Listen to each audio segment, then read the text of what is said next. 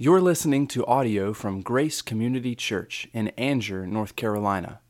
More information about Grace Community Church can be found at graceccnc.org.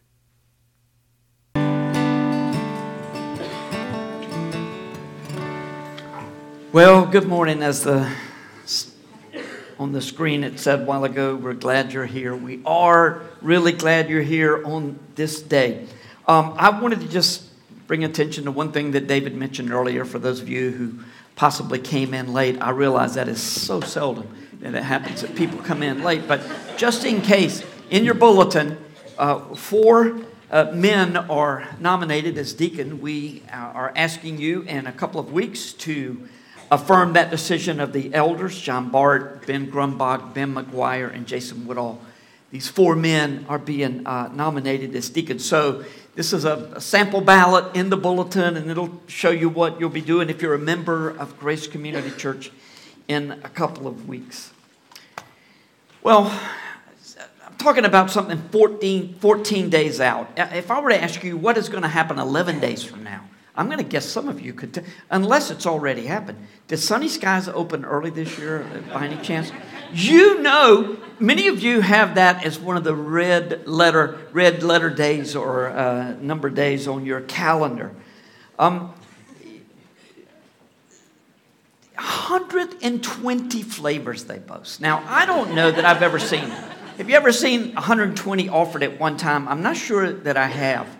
Uh, but but 120 flavors at the world famous Angier ice cream shop. Now think about those words together. World famous Angier ice cream shop. It is literally made news all over the world because of cold sweat and other uh, types of ice cream that will torture you greatly if you eat them.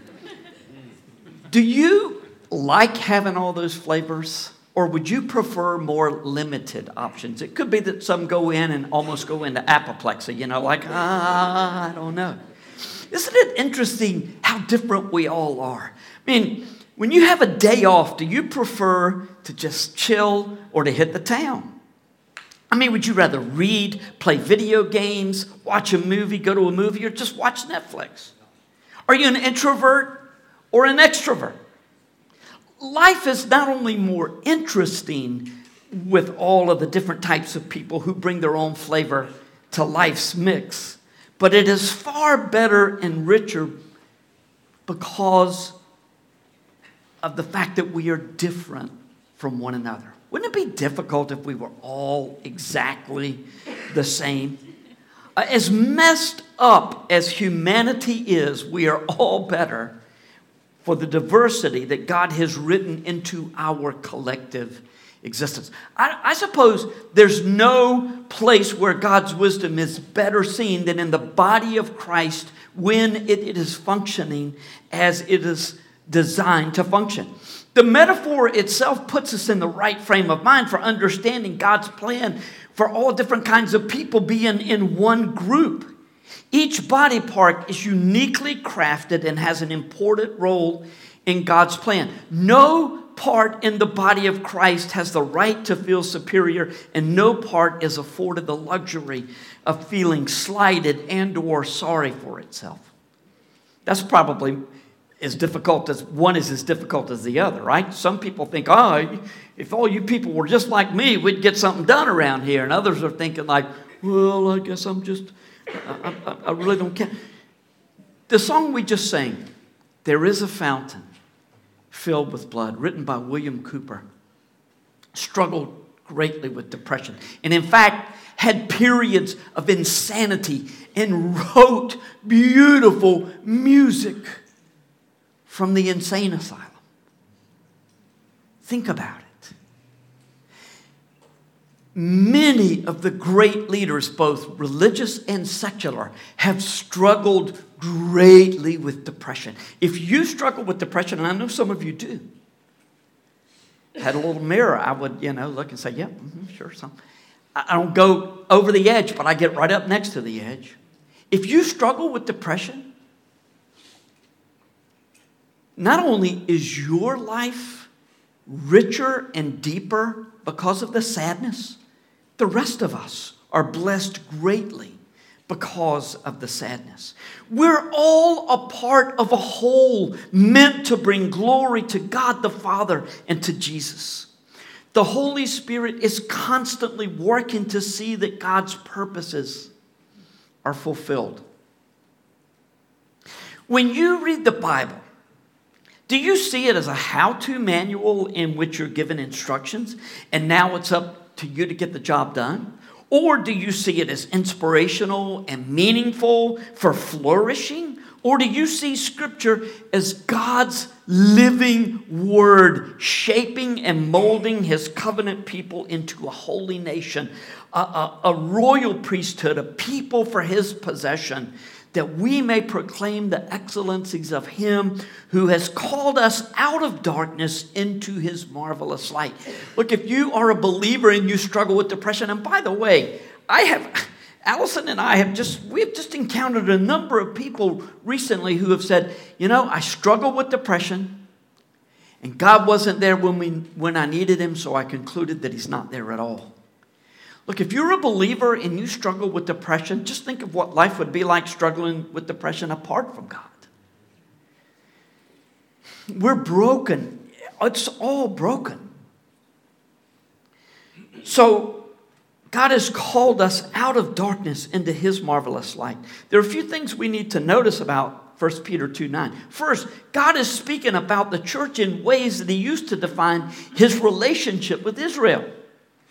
We are God's covenant people. And when we read the Old Testament, as we'll be doing for several months in our study of Isaiah, much of what is said to Judah applies to us as God's covenant people.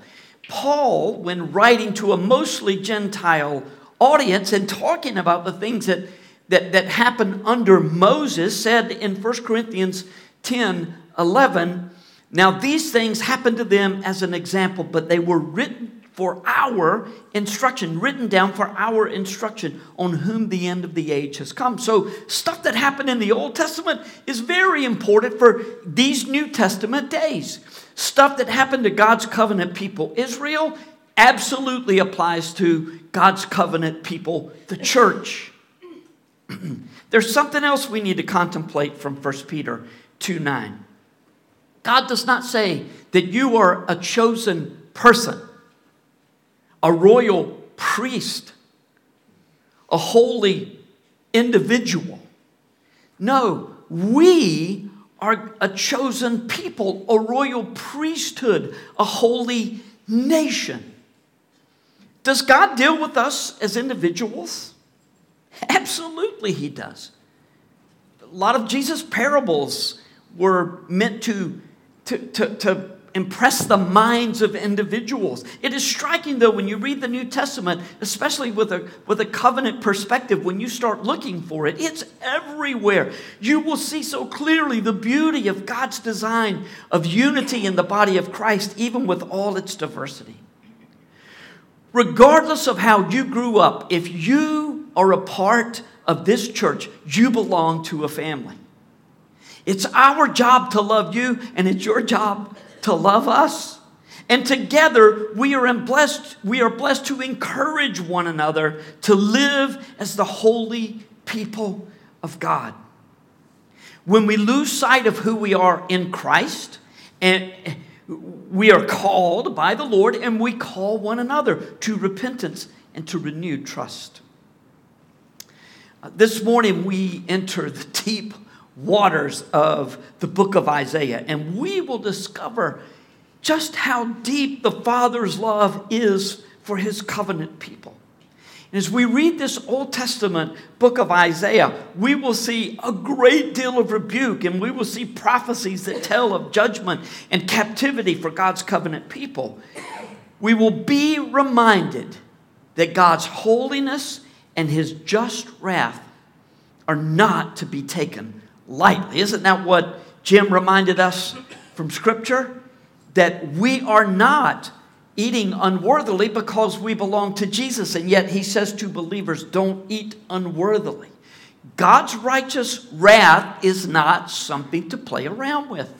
We don't hear it very much, but it's all over, not all over, but it's, it's enough in the New Testament that God judges his children by making them sick and by killing them.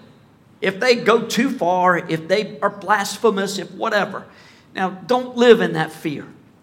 You should not live in that fear, but you should know that it's no matter to, to play around with. That, that God's holiness and his wrath are serious. And we'll be reminded of that in the book of Isaiah.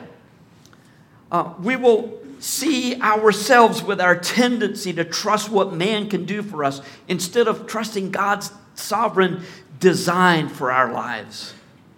We'll be confronted with our pride and our rebellion and our lustful, sinful ways we will be confronted with our willingness to play at our relationship with God by making sure that we do what Christians do. You know, come to church, even if we're a little bit late. Come to church and then give to the work of the ministry. Uh, being baptized and partaking of the Lord's Supper at the same time we're living these sinful lives and just indulging wicked hearts that are far from God.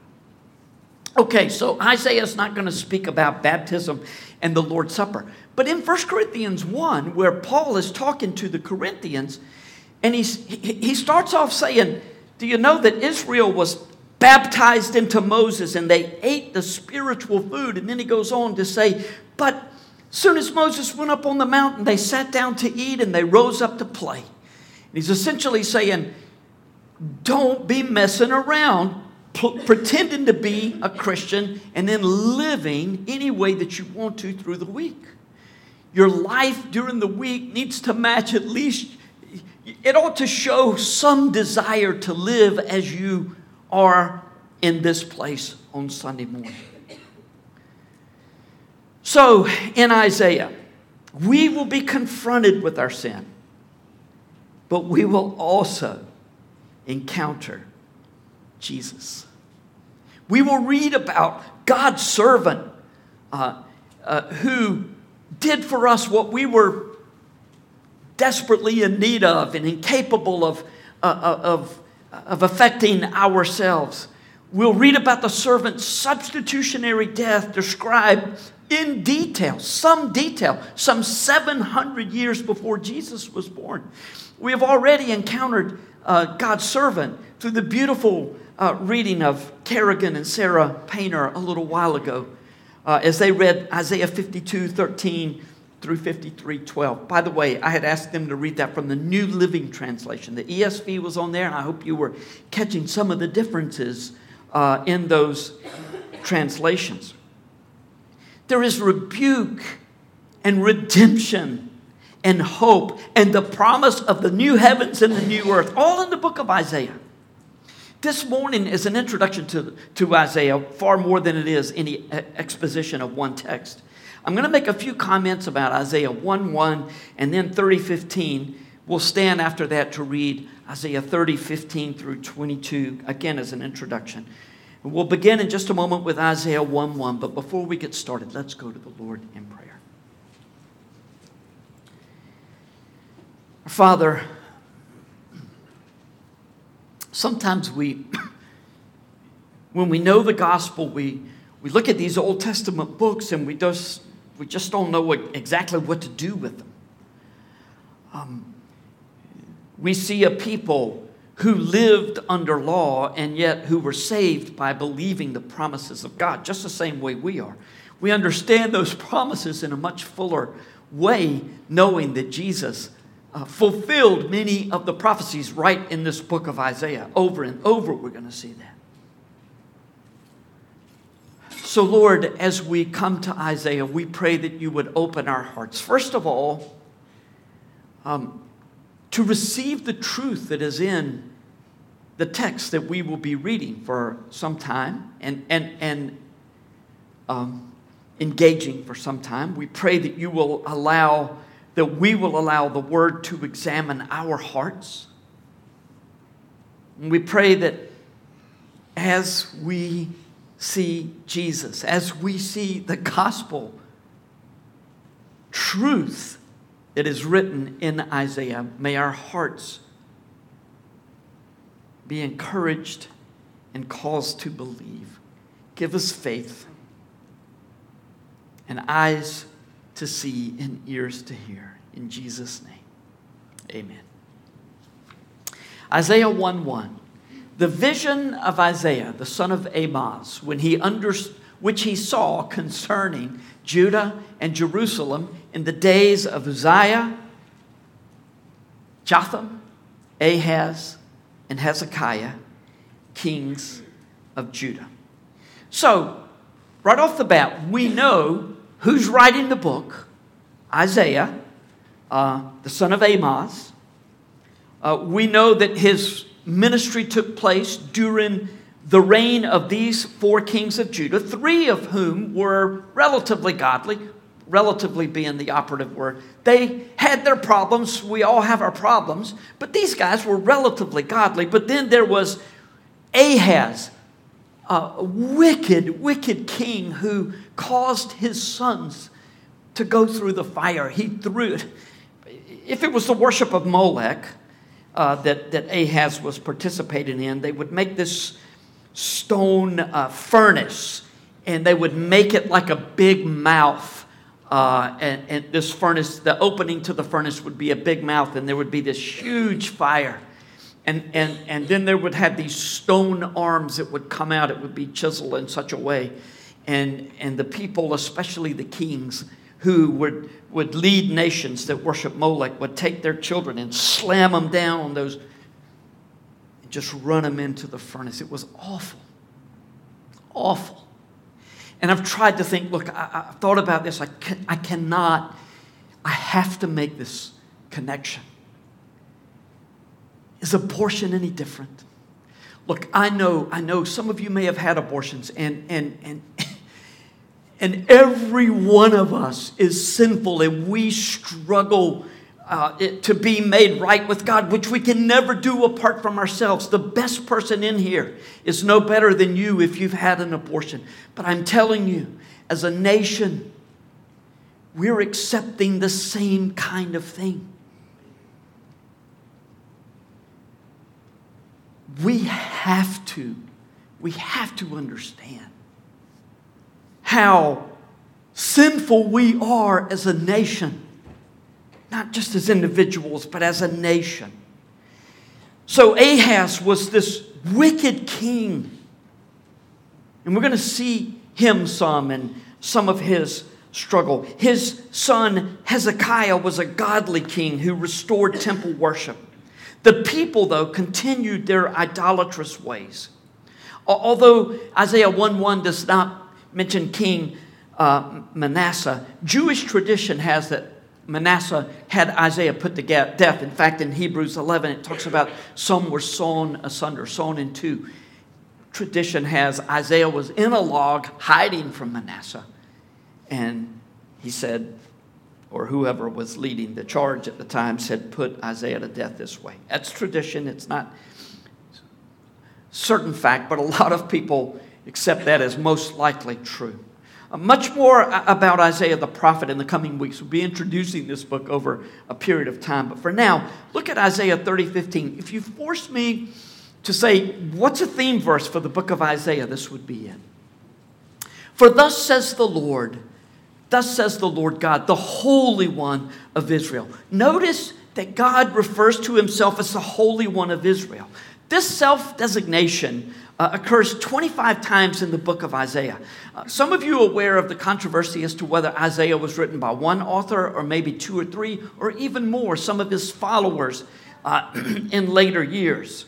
Um, we're going to when we get to Isaiah 40, because the break is generally from 1 to 39 and then 40 to 66, some people break 40 to 66 up later on. When we get to chapter 40, we'll examine this in detail. But just let me tell you up front that our position at Grace is that Isaiah was written by one person. Uh, one of the arguments for a single author is this phrase, the Holy One of Israel. this God who called himself the Holy One of Israel, is only seen, or we see this phrase only six times outside of the book of Isaiah, but 25 times in the book of Isaiah. Uh, 12 times in the first 39 chapters, and then uh, 11 times, that's only 23 total. So some, one of my figures is wrong. Uh, 11 times in Isaiah 40. You would think three years in Algebra 1 would have prepared me for, to, to be better than this. But apparently not. I think I'm going to school the school, sue the school system at this. That was bad.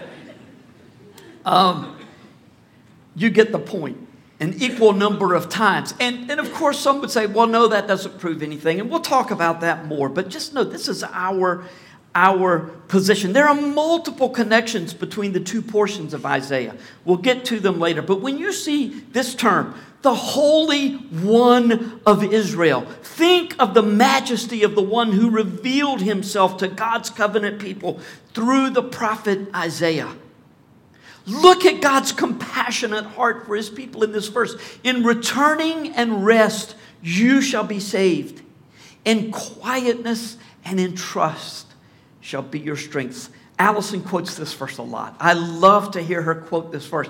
It just causes me to, to, to slow down and just rest in the Lord. Some translations say, In repentance and rest, you shall be saved. That's the idea.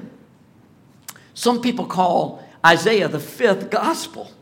Uh, indeed, the gospel story is all the way through Isaiah, even though you will likely sense, if you just read it from start to finish, you just sit down and read Isaiah all the way through, a prominent tone and theme of judgment. Here, though, is the gospel. In returning and rest, you shall be saved. Repent of your sin and trust God's promises, which we know in these New Testament days are centered in Jesus. But even at the end of this beautiful promise, these beautiful words in Isaiah 30 15, you see God say also, but you were unwilling. God never stops pursuing us, though, through the gospel. Because we are utterly incapable of keeping the law and pleasing the Lord, Jesus took God's wrath upon himself so that we might live and be brought into the covenant family of God through repentance and faith. It's important to remember, though, Isaiah 30 15 was written to God's covenant people. He's writing this to his church today. and in addition to this being wonderful news for unbelievers, it is the message the church needs to hear. So we'll look at Isaiah 30, 15 in its fuller context when we get um, to Isaiah 30. But for now, we're just going to read Isaiah 30, 15 to 22. And even though we're, we're halfway through, I'm going to ask you to stand, if you would, as is our custom for the reading of Scripture. And look, standing to read the Scripture could easily become legalistic. Here's why we do it most Sundays, not every Sunday. Most Sundays we do this, though, out of respect for the Holy One of Israel, for the God of this book. We stand out of respect for him. For thus said the Lord God, the Holy One of Israel In returning and rest you shall be saved, in quietness and in trust shall be your strength. But you were unwilling. And you said, No, we will flee upon horses. In other words, Again, we'll talk about it when we get there, but a lot of this is about Judah looking for help to fight their enemies and God saying, I'll take care of you, just trust me. We will flee upon horses, therefore you shall flee away. And we will ride upon swift steeds, therefore your pursuers shall be swift. A thousand shall flee at the threat of one. At the threat of five you shall flee. Two you are left like a flagstaff on, on the top of a mountain, like a signal on a hill. Therefore, the Lord waits to be gracious to you. Judgment, mercy, judgment, grace. Therefore, the Lord waits to be gracious to you, and therefore he exalts himself to show mercy to you. For the Lord is a God of justice. Justice. Blessed are those who wait for him. For a people shall dwell in Zion, in Jerusalem. You shall weep no more. He will surely be gracious to you at the sound of your cry. As soon as he hears it, as soon as he hears it, he answers you. And though the Lord give you the bread of adversity and the water of affliction, yet your teacher will not hide himself anymore, but your eyes shall see your teacher. And your ears shall hear a word behind you saying, This is the way, walk in it. When you turn to the right or when you turn to the left. Then, after you hear the word of God, then you will defile your carved idols overlaid with silver and your gold plated metal images. John Piper has a friend who says, We worshiped our way into sin, now we must worship our way out of sin. You see the connection? When you hear the word and you worship the Lord God, then you will defile your carved idols overlaid with silver and your gold plated metal images. You will scatter them as unclean things. You will say to them, Be gone. May the Lord bless the reading of his word. Thank you and be seated. Well, to whet your appetite for our time in Isaiah, uh, I'm going to read several verses, many of which will be familiar to you, although you may not have known that they were found in Isaiah. I, I don't plan to offer a great deal of comment on uh, these verses, but such plans have gone awry in the past. We'll see how uh, it goes this morning. We'll begin with Isaiah 118, which we'll examine more carefully next week. Come now let us reason together, says the Lord.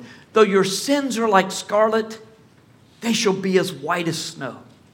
Though they be red like crimson, they shall become like wool. That's good news, isn't it? Isaiah 6, uh, 1 and 2. In the year that King Uzziah died, I saw the Lord sitting upon a throne, high and lifted up, and the train of his robe filled the temple. Above him stood the seraphim. Each had six wings. With two he covered his face, with two he, he covered his feet, and with two he flew. And one called to another and said, Holy, holy, holy is the Lord God of hosts. The whole earth is full of his glory. By the way, John 12 tells us that this was Jesus that Isaiah was seeing. Uh, then Isaiah 6 8, and I heard the voice of the Lord saying, whom shall I send? And who will go for us? Then I said, Here I am.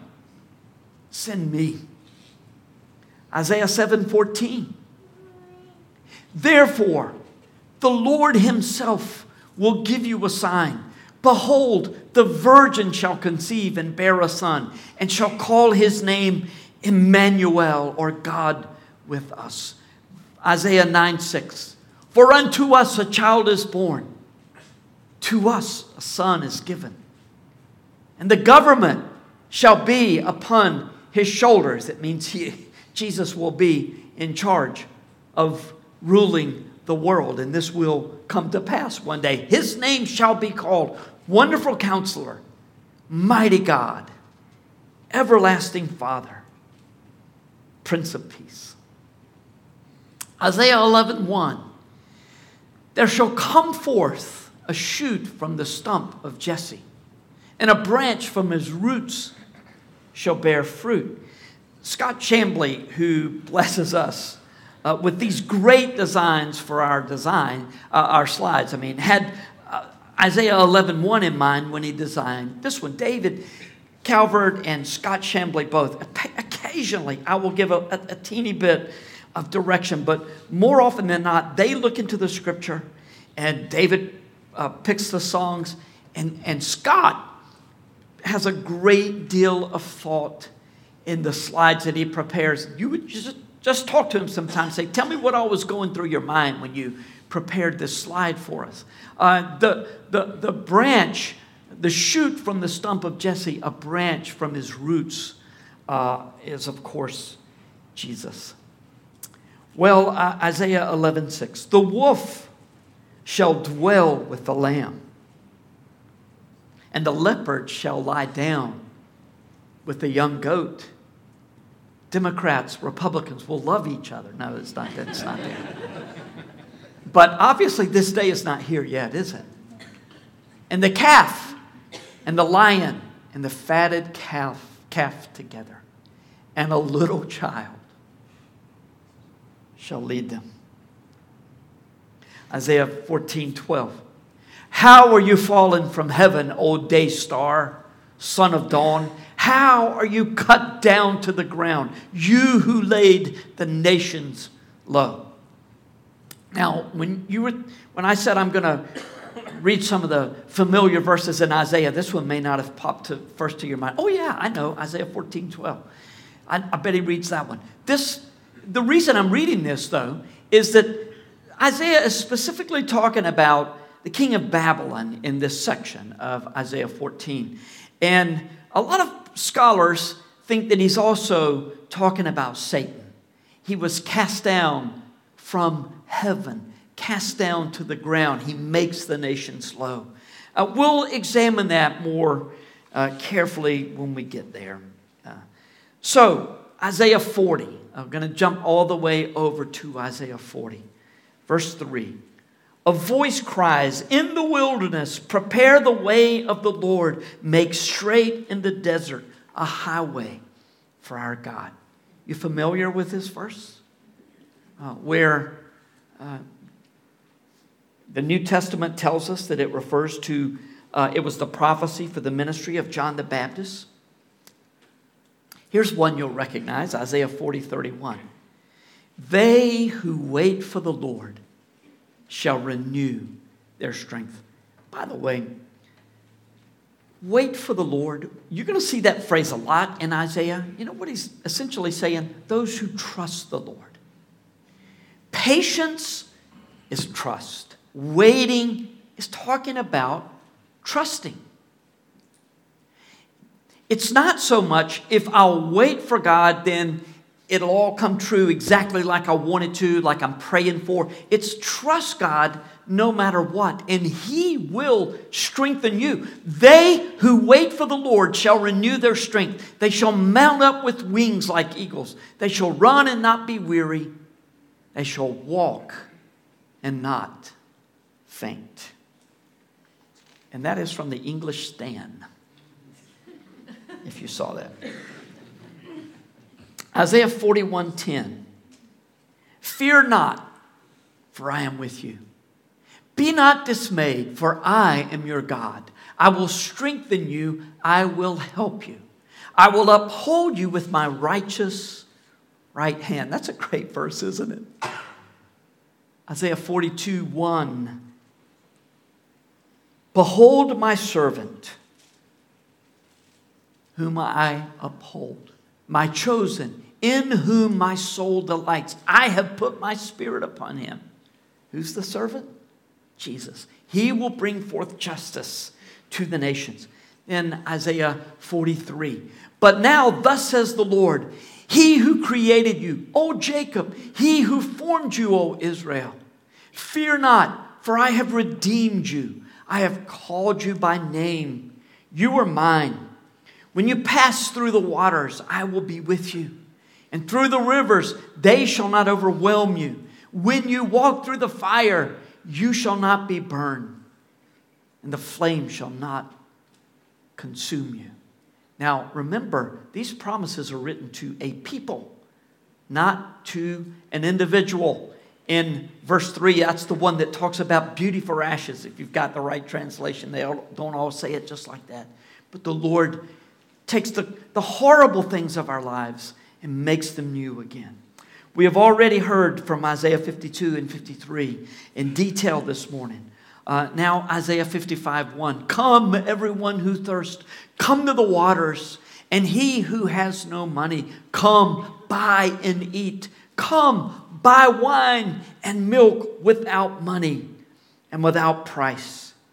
And then Isaiah 55, 10 and 11. Man, Isaiah 55 is just a great chapter in Scripture. For as the rain and the snow come down from heaven and do not return there, but water the earth, making it bring forth and sprout, giving seed to the sower and bread to the eater, so shall my word be that goes out from my mouth. It shall not return to me empty, but it shall accomplish that which I purpose, and shall succeed in the thing for which I sent it. That's always true. God always accomplishes his purposes, the purpose of his word. When you share scripture with someone else and it makes them mad as fire, it's accomplishing its purposes. God's word never returns void, some of your translations say. Isaiah 64 6, here's a cheery verse. We have all become like one who is unclean, and all our righteous deeds are like a polluted garment. We all fade like a leaf, and our iniquities, like the wind, take us away. Don't look, our only hope, our only hope for being in the place that God wants us to be is to acknowledge who we are before the Lord. This is not designed to just shame us like so many people do today. They just shame one another online. They don't do it face to face usually, unless there's a crowd around, then you might do it, especially if the crowd is mostly on your side. You might shame. We're cowards. We are cowards, really, in the ways that we function today. This is not meant to shame us but to bring us to the place of understanding who we are apart from Jesus, who we are apart from God's intervention in our lives.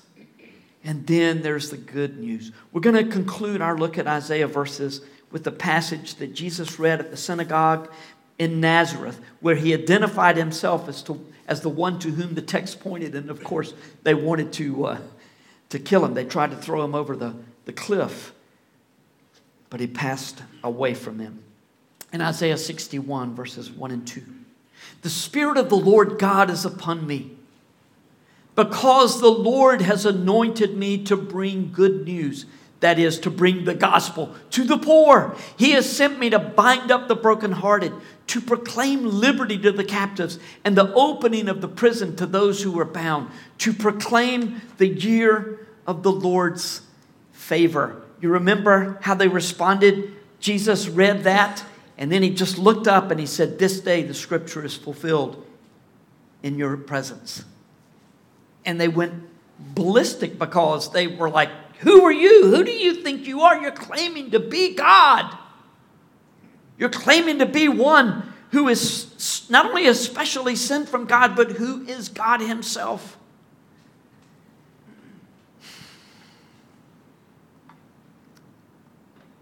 And remember when John the Baptist, just think about John the Baptist claimed, came preparing the way for the Lord.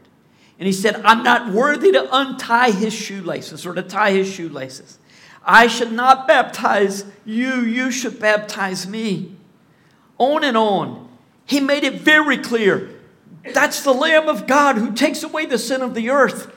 But John when he looked at Isaiah, he understood, he, he, he listened to, or he looked at some of those verses that talked about the day that Jesus would completely rule the earth. He would rule over all the nations, and justice would come to everyone. And then all of a sudden, John gets thrown in prison. And Jesus didn't do anything about it. And John came or sent men to Jesus and say, Are you really the one? I thought you were the one, but something's not adding up here. And Jesus said, Tell them what you've seen. I've sent, I've given the gospel to the poor, I've healed the people, the eyes of the blind. He pointed back to Isaiah and said, Let him know, I am indeed the one for whom you look. Look, that is nowhere near the number of familiar verses I could have included, but it'll give you a sense of how powerful this study in the book of Isaiah will be. Isaiah will bring us back time and time again to the gospel as we understand it now in view of God's full revelation in Jesus and in His Word, all of His Word, including the New Testament. I, I want to say one word about the gospel in closing. You'll talk a lot more about this in home group uh, this week, and then we'll revisit it next week. In, in the beginning of our time today, I talked about how we're natured so differently. Some are, are, are, are one way, some are another way. Allison and I um, spent a lot of time together in our dating uh, months, I should say. It was about nine months after we met that we were married.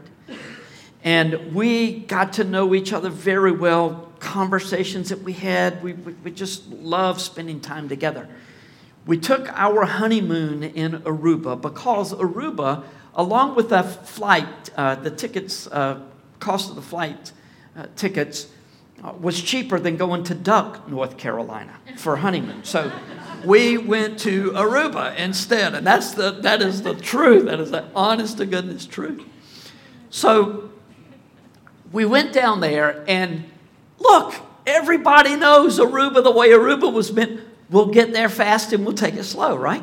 That's, that's what I'm looking for. I, am looking for some tropical fruit drink uh, out underneath uh, uh, cabana or whatever, the, the, the little grass hut.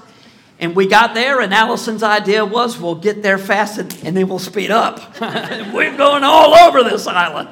And we were looking at each other like, you know, thought I knew. And you're, look, you're discovering things about your spouse all the time, I'm sure. We are natured differently.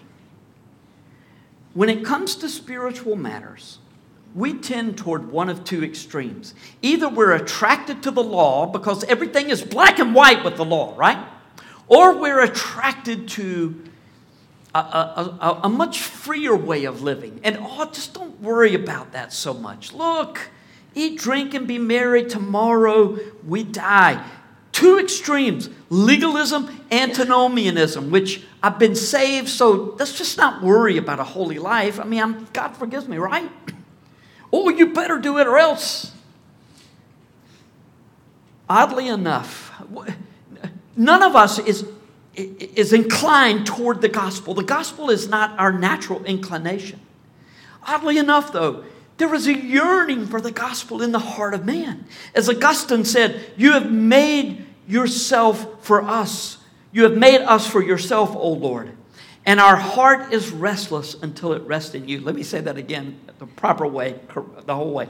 You have made us for yourself, O Lord, and our heart is restless until it rests in you. It's interesting though, so many people they, they know something's missing in their life, but they don't really understand the language of the gospel, so they they talk about it in in different ways. And we look and we say, You're so close, all you're missing is Jesus. It shouldn't surprise us though. Again, the gospel is not our natural inclination. As the first of Martin Luther's 95 Theses, tells us Jesus intended for the entire life of believers to be one of repentance. The Lord is always calling us and teaching us through life circumstances to trust. So, both parts of the gospel how are we saved? We acknowledge our sin or we repent of our sin. We say, Lord, I am so sorry. I'm a sinner. I, I deserve judgment and condemnation.